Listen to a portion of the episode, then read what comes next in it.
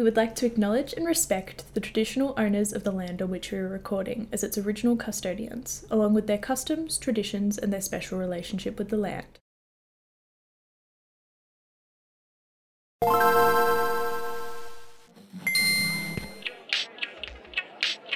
D and D Borderlands. I was Yes! waiting for that one to come up. Welcome to Switched On, an entertainment podcast by Swinburne University's The Standard. I'm your host, Emily Spindler, and today we're talking about the recent PlayStation Showcase and all the announcements coming out of the event. This week, we're talking to Standard reporter Mitchell Glynn and Standard pop culture section editor Theo Tunks.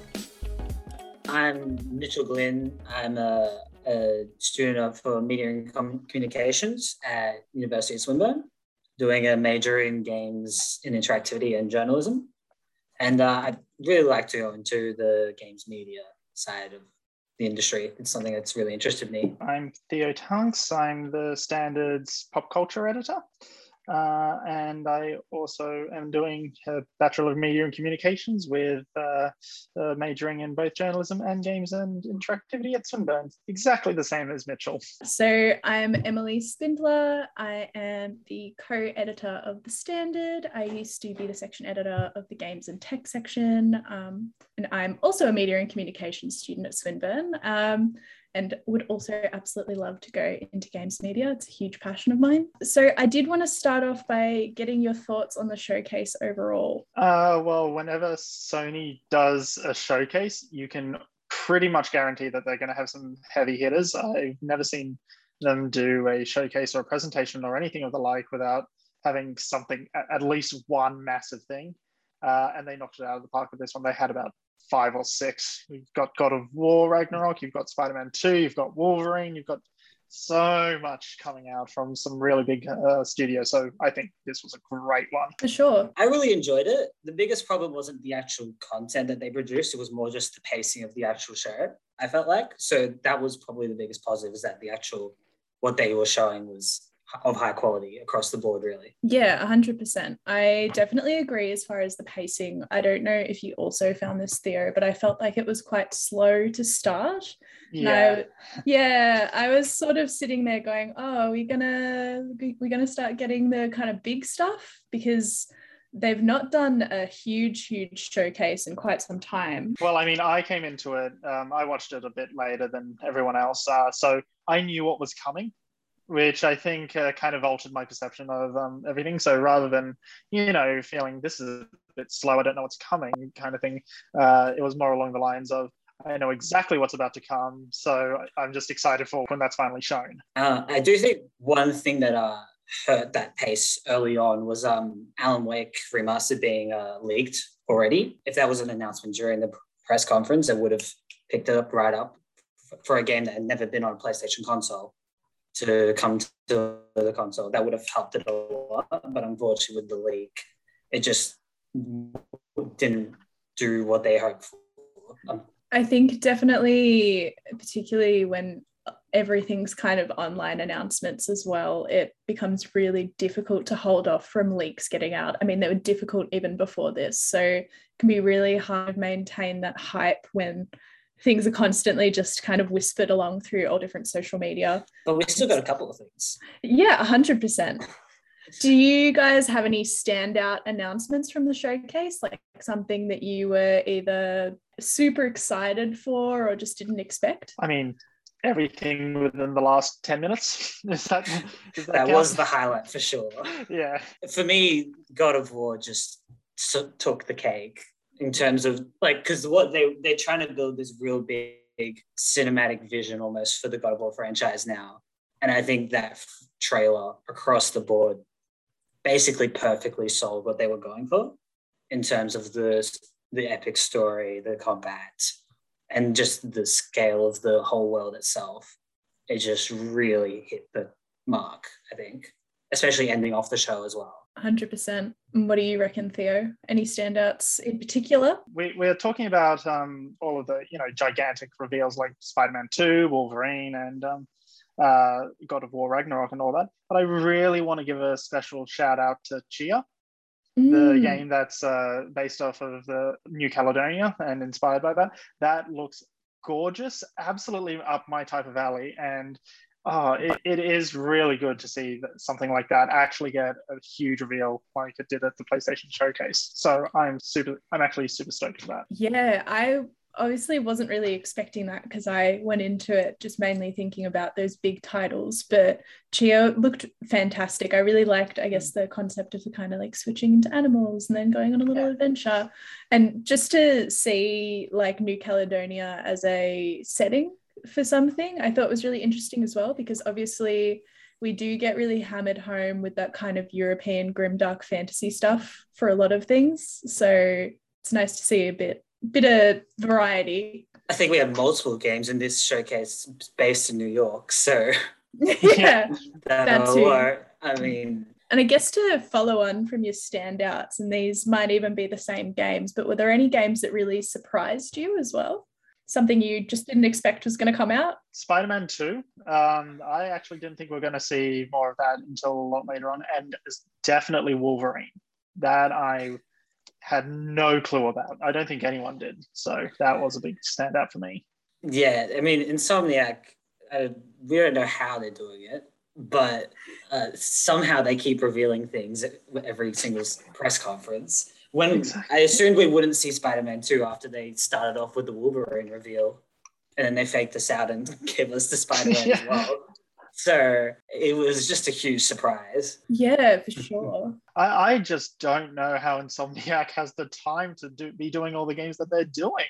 I mean, they've had both as uh, Spider-Man recently, then the new Ratchet and Clank, then they just released Miles Morales, then they've got Wolverine, and now and Spider-Man 2. I mean, there's so much stuff coming from that. When a game studio like that, I would only expect to produce a game like every two or three years. Yeah, 100%. I do agree. Wolverine was probably the big surprise for me. Um, sort of like a blink and you miss it because it was quite a short little teaser as well.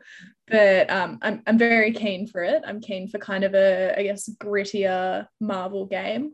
Um, yeah, Insomniac is really kind of churning really fantastic games out as well. I think is the other thing. Like a lot of game studios, I don't know if you feel the same way. A lot of game studios, when they're kind of churning out those games really quickly, you kind of get low quality games or they're not quite finished or they need a massive patch. So yeah, I don't know. They're they're doing well. And nothing's feeling the same for them either, which I think is important. It's not just cut and paste each each time. You've got you're going from Spider-Man to Ratchet and Clank to Wolverine. Sounds like it's going to be a much more emotional driven story compared to the other two, which are a lot more fun.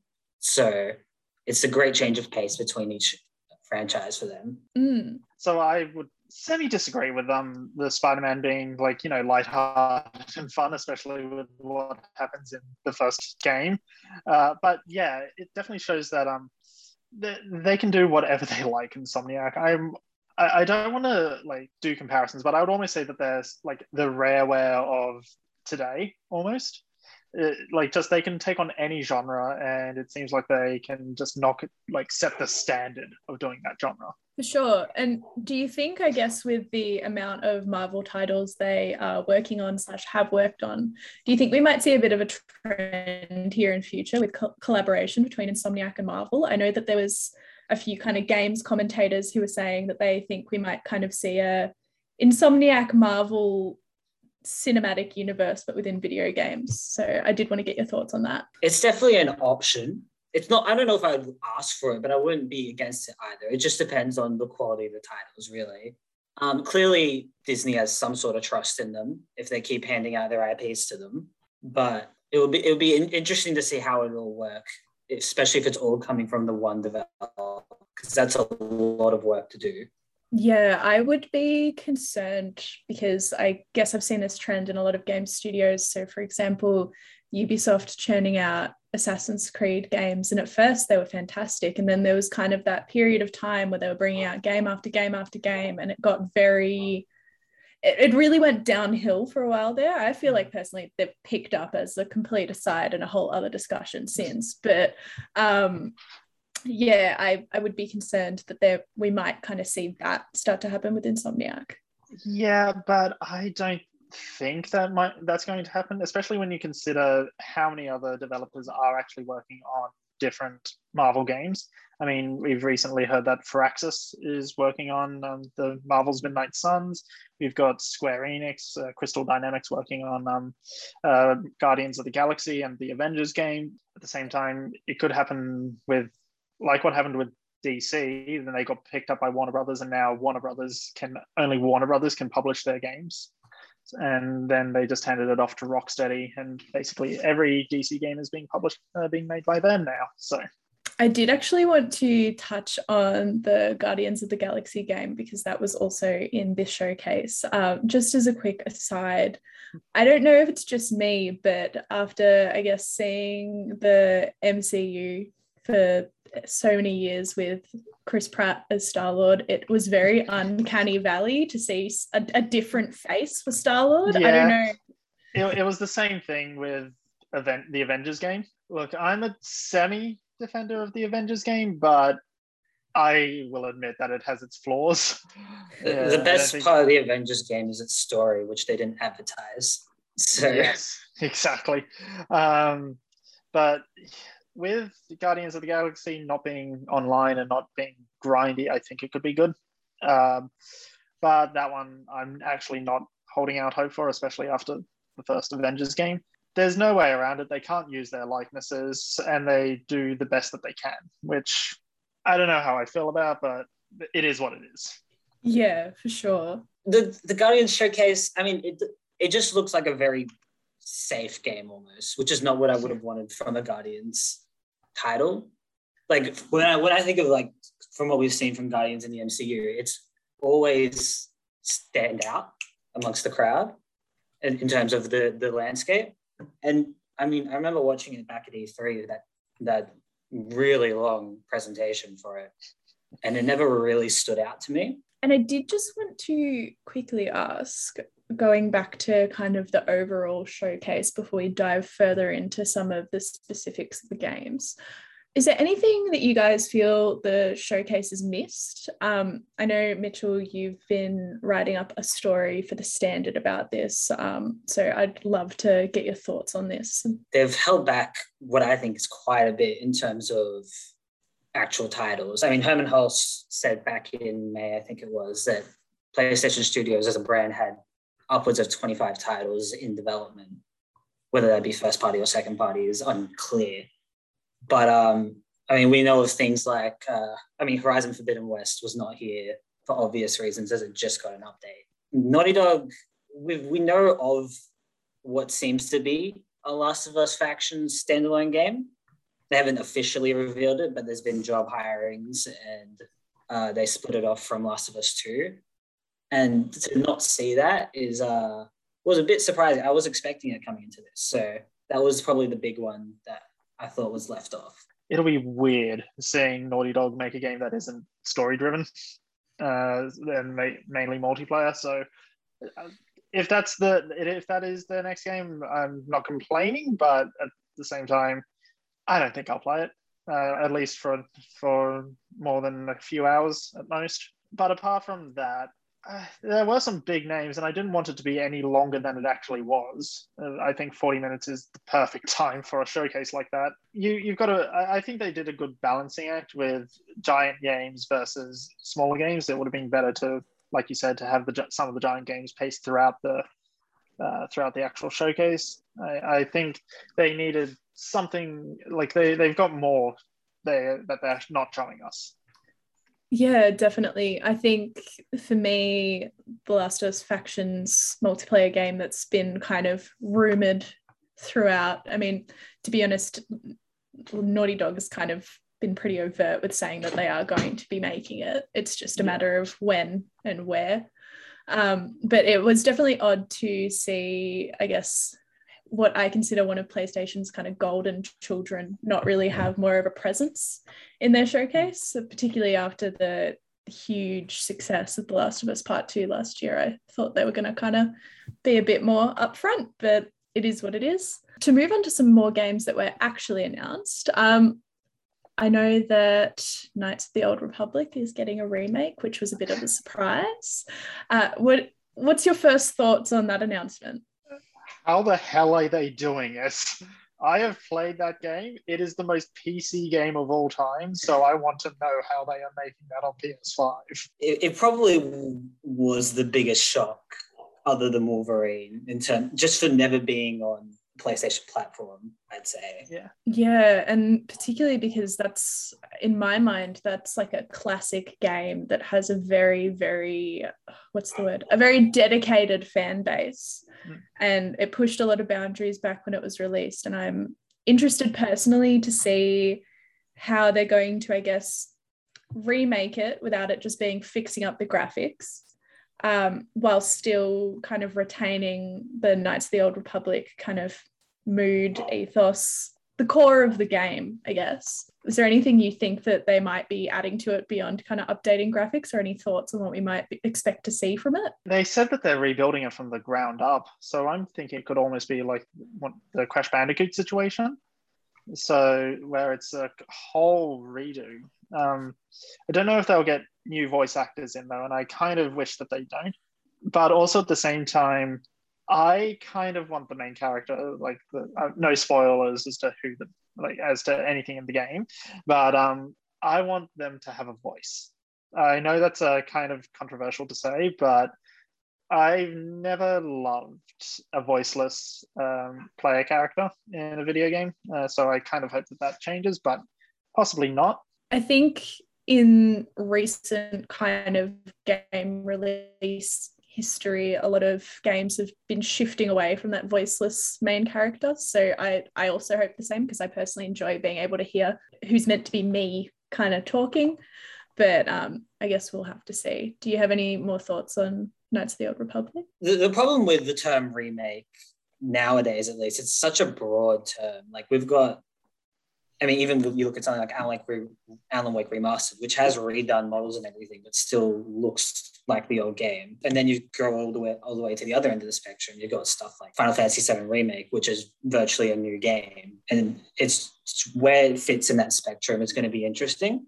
Whether it's just redone graphics with the same gameplay, or if they try and completely redo the gameplay, I'll be intrigued. They've said very little so far because it's clearly quite early yeah. But um, Yeah. I'm intrigued to follow this one. For sure. I'm wondering who hasn't played it yet. I mean, it is on every, it's on pretty much any console known to man because you can play it on your iPad now. I've definitely seen gameplay of it. I kind of know the whole vibe. I would be really interested to give it a crack. It's just you by the sounds of it. Okay.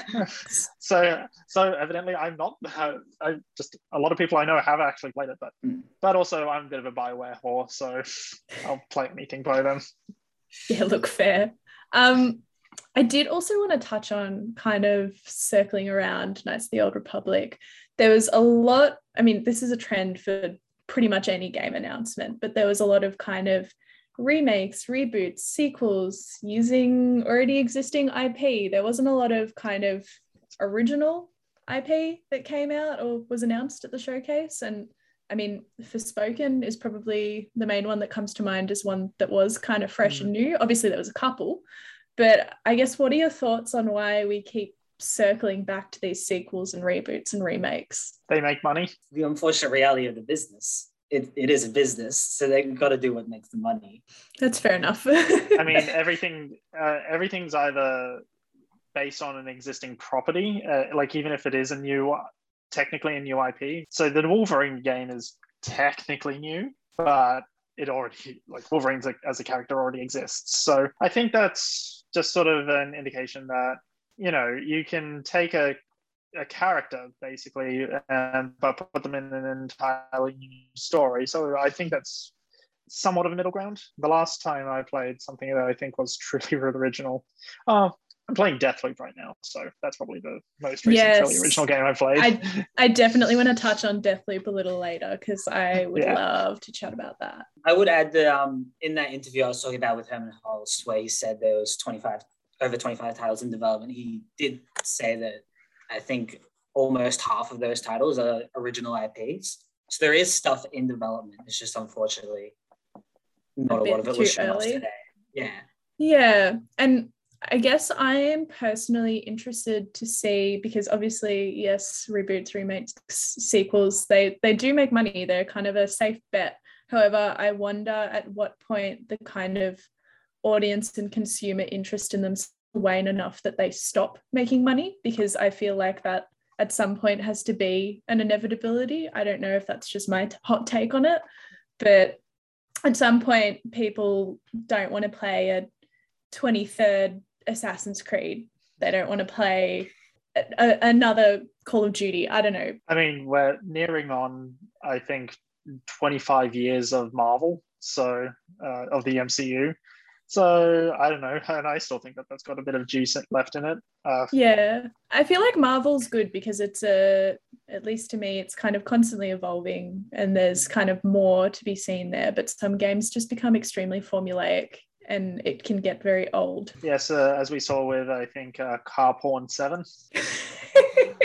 how are they changing? I, I would love to know uh, like an expert's opinion on how those games change over time, like FIFA and uh, well, Gran Turismo Seven. It looks like the same.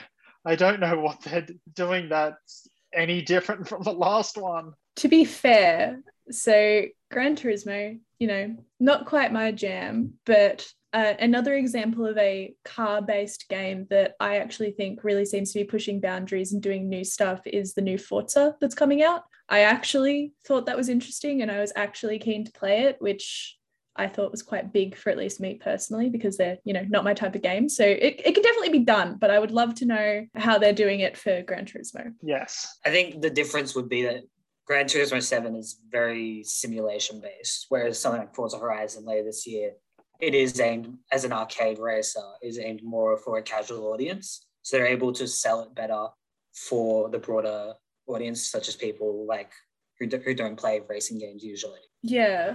I definitely think obviously that has a huge factor into it. I did want to talk about god of war ragnarok a little bit. We obviously got our first proper look at it and confirmation that ragnarok is in fact the title um, Post showcase interviews did confirm this would be the last in the Norse saga. So I did want to get your thoughts on just the reveal overall, but also given the title, what do you hope for how the end of this kind of saga is going to play out? I would love it to be as close to Nordic myth as possible. But with everything that happened in the last game, I don't think that's what they're going to do, especially considering uh, the ages of some of the characters. I would really like this to definitely wrap up everything that's going on between um, Kratos and Atreus, but also I don't want the, these games to end. And I know that Cory Barlog said that he really wants to branch out into all of the other mythologies that are out there and they've been hinting that the next one could be Egypt, which I'm super stoked for. So I don't want this to be the complete end of the God of War series, but I'm happy that it's the end of the uh, the Norse saga. Otherwise, I think they could just drag it on a bit too long. Yeah, definitely. And I think there's going to be some fresh life kind of breathed into it as well due to the swapping over of creative directors. So Cory's taking a bit more of a backseat to work on other things. I think it'll be cool to see. I, I like the choice of ending it off with this game. I think keeping it condensed since they've introduced so many characters already and so much lore within the last game they can really focus on just hitting that story right this time as much as they did on the last one as well they did a good effort to establishing this nordic world which they can now just it's almost just this big playground for them with Atreus and Kratos for them and building that story.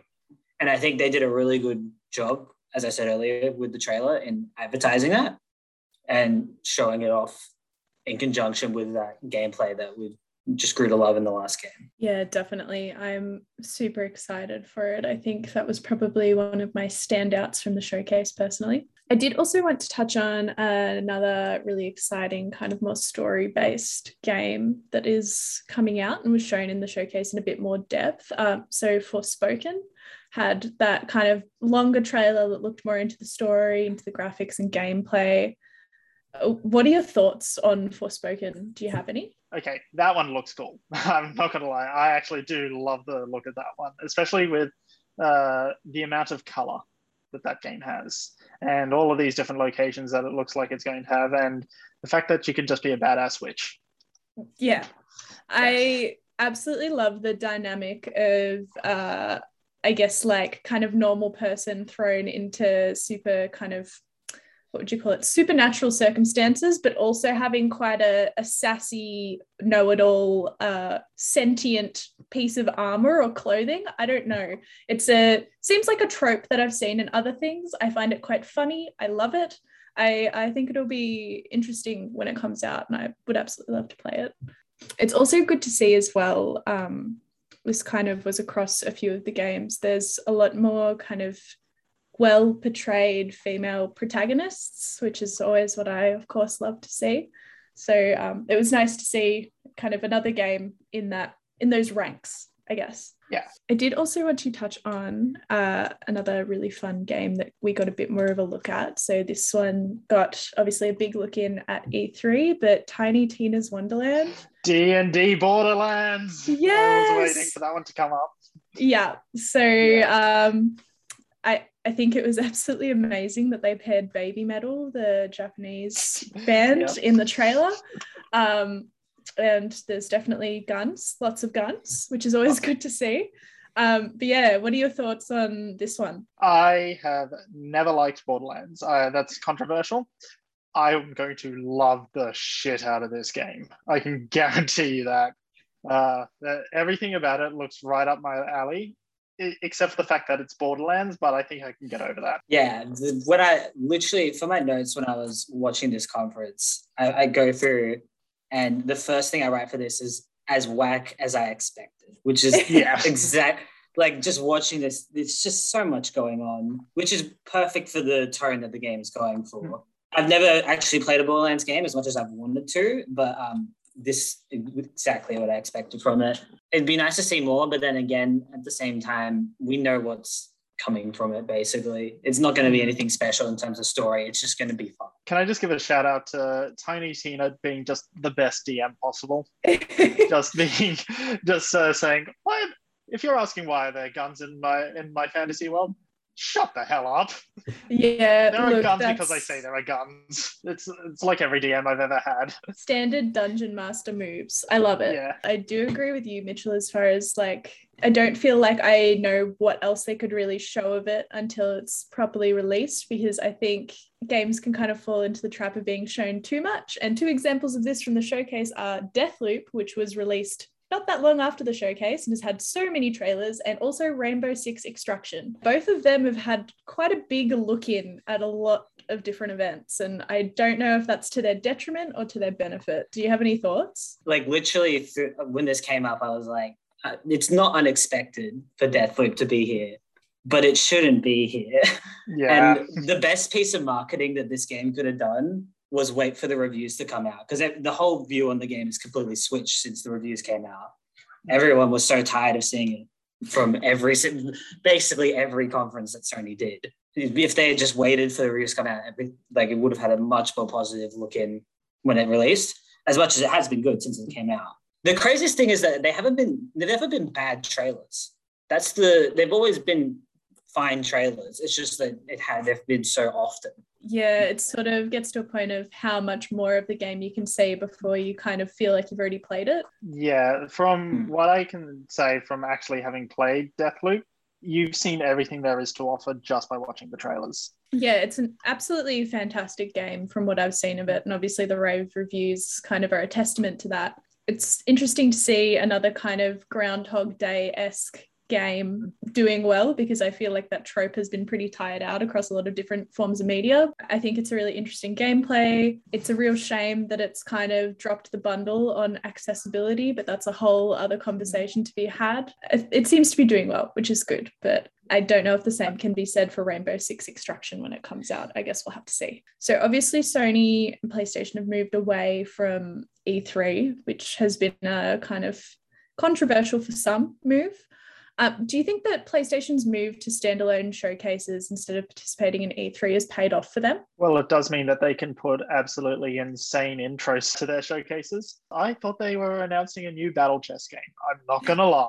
Yeah, it's just that cyberpunk esque ad for the console itself. I just think that, like, personally, I don't know if it was the wisest option because now it leaves, I guess, this gaping hole in E3 that Microsoft is able to step up and fill. And they kind of got to be the heavy hitters of E3, which is obviously such like a widely viewed event within the gaming kind of realm. What it does allow them, it, allows more flexibility for the developers, I'd say.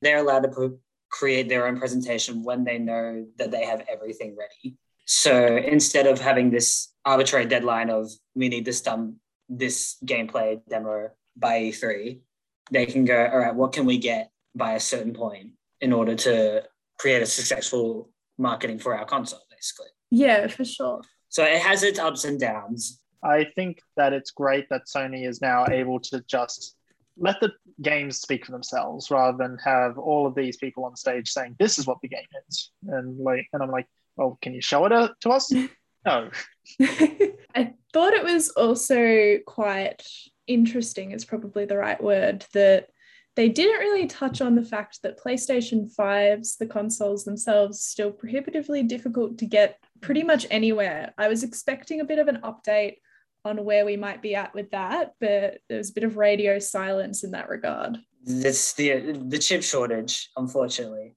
Mm. The, the, across the board, that chip shortage is just hurting most console sales. So I think that's going to be long term.